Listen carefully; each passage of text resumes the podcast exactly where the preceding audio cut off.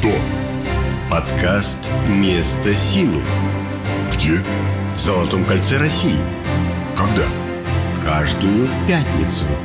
Об истории и культуре этого региона вам расскажет подкаст «Место силы».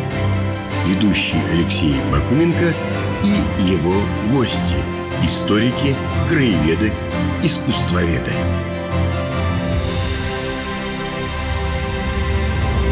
Привет, друзья! Мы снова ведем наш подкаст из музея имени Орлова. Причем не просто из музея, а из его подвалов. Почему мы оказались в подвале? Очень просто.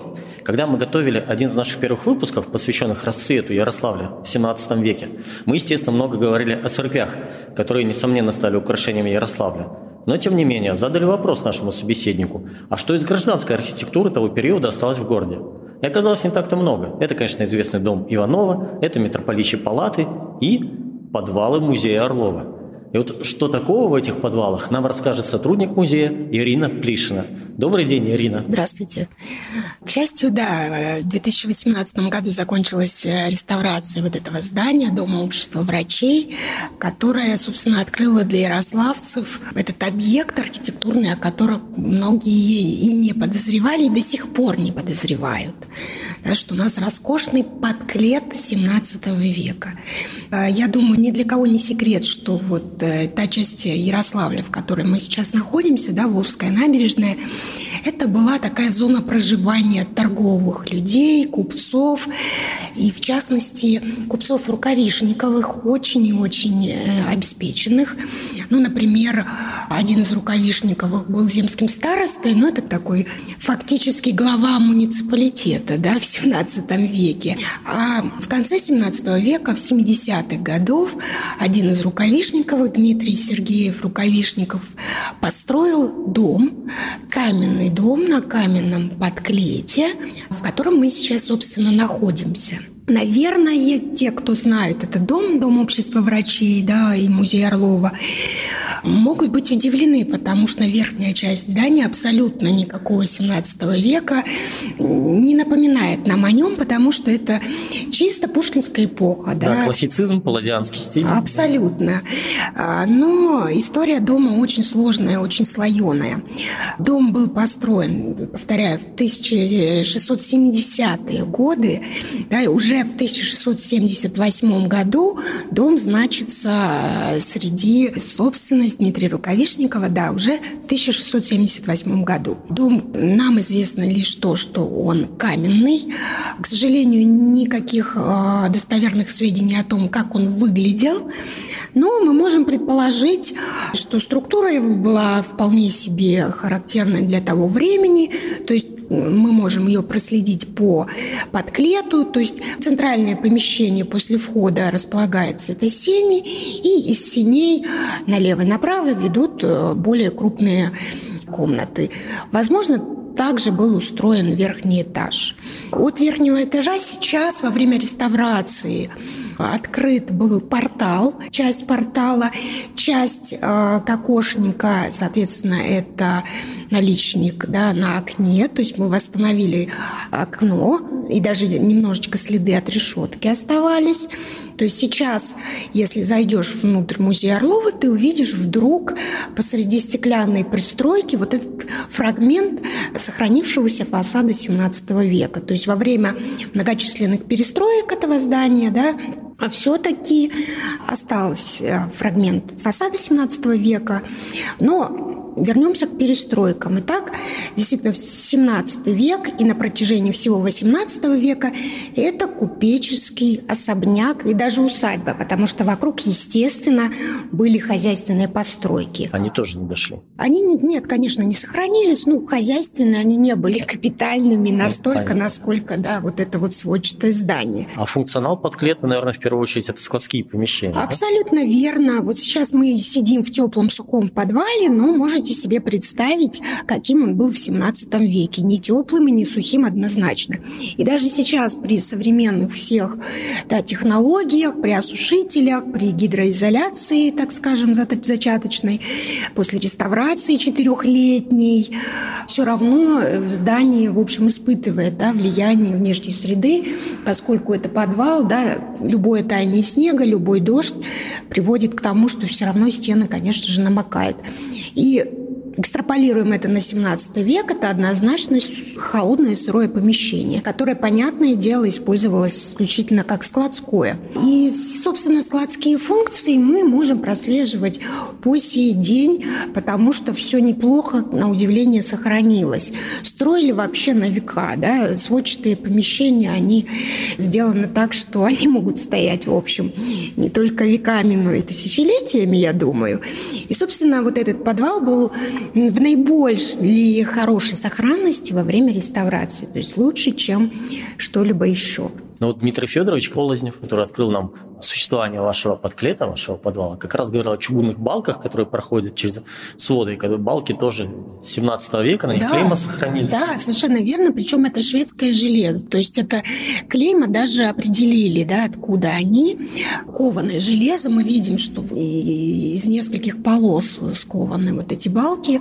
Действительно, сохранилось много архитектурных деталей родных. То есть помимо балок у нас есть также, например, кольца в э, сводах, которые нужны были, опять же, для осуществления складской функции, поскольку у нас купец Рукавишников в первую очередь торговал кожами. Кстати, в том числе Рукавишниковы торговали со Швецией, откуда у нас, собственно, вот этот металл. Так вот, ну это представьте себе, что это тяжеленные тюки – помещении сохранилось достаточно много архитектурных деталей, родных, да, и помимо вот этих вот балок из шведского железа, также сохранились, например, кольца в сводах, которые помогали, собственно, осуществлять складскую функцию, да, погрузочную, там, манипуляцию товарами, тяжелыми тюками или бочками, или штабелями. То есть самый простой принцип лебедки, когда ты берешь, протягиваешь веревку, и, соответственно, получается рычаг, благодаря которому ты можешь передвигать тяжелый груз. Еще момент а, да, архитектуры, которая напоминает нам о складской функции помещения, это такие длинные, пологие достаточно откосы, через которые осуществлялась погрузка что еще у нас о складе нам напоминает? Вы имеете в виду откосы, которые идут от окон э, От вниз, окон, да? от окон вниз, да, очень такой длинный откос. То есть подача груза шла через окна? Через окна, естественно. К сожалению, окна немножечко перестроены были в XVIII веке, но э, архитектор, реставратор Олег Береснев, он постарался как-то восстановить подвал все-таки на момент XVII века. Мне кажется, для подачи тюков с кожами они должны были быть побольше, эти окошки. Ну, окна-то понятно, что побольше побольше, но, повторяю, сейчас, скажем, любая реставрация вот такого многодельного, многослойного здания, как наше, это всегда компромиссы. Архитектор должен выбрать, например, на какой период он вот этот элемент должен сохранить. Потому что дом 17 века, есть перестройки 18 века, есть настройка 19 Нет, подождите, еще останемся в 17 веке пока. А что Давайте. еще? Кроме откосов, колец, балок, сводов. Еще, еще, еще у нас есть более ценные товары, которые складировались в нишах. То есть ниши в стенах, они, они тоже имеют вполне такую складскую функцию, в них ставился более ценный товар, и во время реставрации в этих нишах нашлись тайники. Вообще Рукавишниковы – это одни из самых богатых купцов Ярославля, поэтому очевидно, что ценностей у них было достаточно, и опись э, их потомков, наследников в XVIII веке очень серьезное богатство у людей. А сами ниши, наверное, тоже ставнями закрывались какими-то? Да, совершенно верно. Ниши закрывались ставнями, и от них сохранились родные, опять же, кулаки 17 века, на что крепились ставни. И у нас даже, собственно, первоначальная была мысль, что там будут витрины, да, что мы закроем это стеклами, но как только ты это закрываешь стеклом, там резко повышается влажность, и ничего хорошего, конечно, для предметов. Поэтому в итоге передумали и оставили ниши открытыми. То есть с влажностью здесь постоянно боремся, да, всеми силами. Настало время для рубрики «Наш путеводитель». На Волжской набережной, в двух шагах от музея Орлова, находится еще одно здание 17 века. И вот оно как раз сохранило свой изначальный облик. Палаты были построены во второй половине 17 столетия по приказу митрополита Иона Сысоевича, того самого, кому ростовский Кремль обязан своим величием. Оба этажа палат имели сводчатые прикрытия, при этом внутренние покои второго этажа были расписаны художниками. Интересно, что печи топились только на первом этаже, а второй обогревался при помощи каналов с горячим воздухом. Архиерейский дом принимал многих знаменитых людей. Кроме Ионы, тут часто жил святитель Дмитрий Ростовский. В 1705 году в палатах состоялся спор митрополита с ярославцами. Рассуждение о бороде, вызванное указом Петра I об обязательном бородобритии для всех сословий, кроме духовного. Хочешь носить бороду – плати пошлину. Дмитрий приводил много аргументов в пользу царского указа. По легенде, самым весомым оказалось то, что борода-то отрастет, а голова нет. В 60-е годы 18 века в митрополитчих палатах дважды останавливалась Екатерина II. Причем во время второго визита императрица провела в архиерейском доме 5 дней и написала за это время несколько маленьких комедий. Так что Ярославль опять отметился в истории русского театра. А в 70-е и 80-е годы 18 века в палатах жило высшее руководство края – ярославские наместники Алексей Мельгунов и Иван Заборовский. В 19 веке зданию надстроили третий этаж, но в 1918 году палаты сильно пострадали от артиллерийского обстрела, который Красная Армия вела по центру Ярославля. И при реставрации архиерейского дома архитектор Барановский вернул ему первоначальный двухэтажный облик – Сейчас в митрополитчих палатах располагается экспозиция древнерусского искусства Ярославского художественного музея. В ней представлены иконы 13-17 веков, в том числе уникальный домонгольский памятник и произведения Ярославской иконописной школы, например, иконы Семена Холмогорца и Федора Зубова. А также здесь расположена мультимедийная выставка «Спор о бороде», посвященная той самой дискуссии между Дмитрием Ростовским и ярославцами. Это была рубрика «Наш путеводитель». А мы вернемся к разговору с Ириной Плишиной, сотрудником музея имени Орлова. А с чем еще приходилось бороться при создании музея? Здание попало в очень плохом состоянии? Да, безусловно, в ужасном. Здание, кстати, напомню, это федеральный памятник архитектуры. Вот, но очень в плачевном состоянии. Попал уже в работу. Давайте вот вернемся как раз к истории здания, чтобы подвести да, к 2014 году, когда началась реставрация. Итак, конец 17 века, 18 век, купцы Рукавишниковых, потом за неимением детей Рукавишниковых переходит к купцам Шапкиным дом, и в конце 18 века один из потомков Шапкиных разоряется, этот дом у него забирают за долги городской магистрат. И делает его практически на полвека такой съемной квартирой для городских чиновников. Например, здесь жил полицмейстер. И э, я думаю, вот простая такая бытовая история происходит с домом, что когда дом сдается в наем, ну, в общем, у него не совсем есть хозяин, и получается, что дом ветшает. Он уже от Шапкиных был получен в ветхом состоянии, а в начале XIX века он ветшает со страшной силой, на что жалуются тут все жильцы, есть документы. И в 1820 году было решено этот дом перестроить. И вот ровно тогда его нынешний облик и появился. Этот дом с мезонином, да, абсолютно вот эта пушкинская эпоха просто кричит, да, из этого облика нашего здания. И до середины XIX века дом продолжает точно так же быть доходным, да, съемным. А в 60-е годы его арендует один из ярославских меценатов, и в 1869 году дом передается под лечебницу. Это была вторая в России после Петербурга бесплатная лечебница для приходящих больных. То есть это такой волонтерский проект ярославских врачей, где они в свободное время принимали малоимущих, собственно. Здесь же появляется родовспомогательное отделение, со временем акушерская школа. Вообще этот район, да, если в 17 веке мы говорим, что здесь купцы вокруг живут, здесь торг находится, да, площадь торговая недалеко, то в 19 веке здесь вокруг появляются клиники, в начале 20 века здесь строятся То есть больницы. такой ярославский больничный городок. Абсолютно, абсолютно. То есть впоследствии к этому зданию пристраивается э, Ярославский роддом номер один, соседнее здание, в котором пол Ярославля родилось. Тоже сейчас на реконструкции пока здание. И, собственно, да, здесь и вторая половина XIX века, и XX век находится больница и родильный дом. В 2001 году э, здание покидает больница.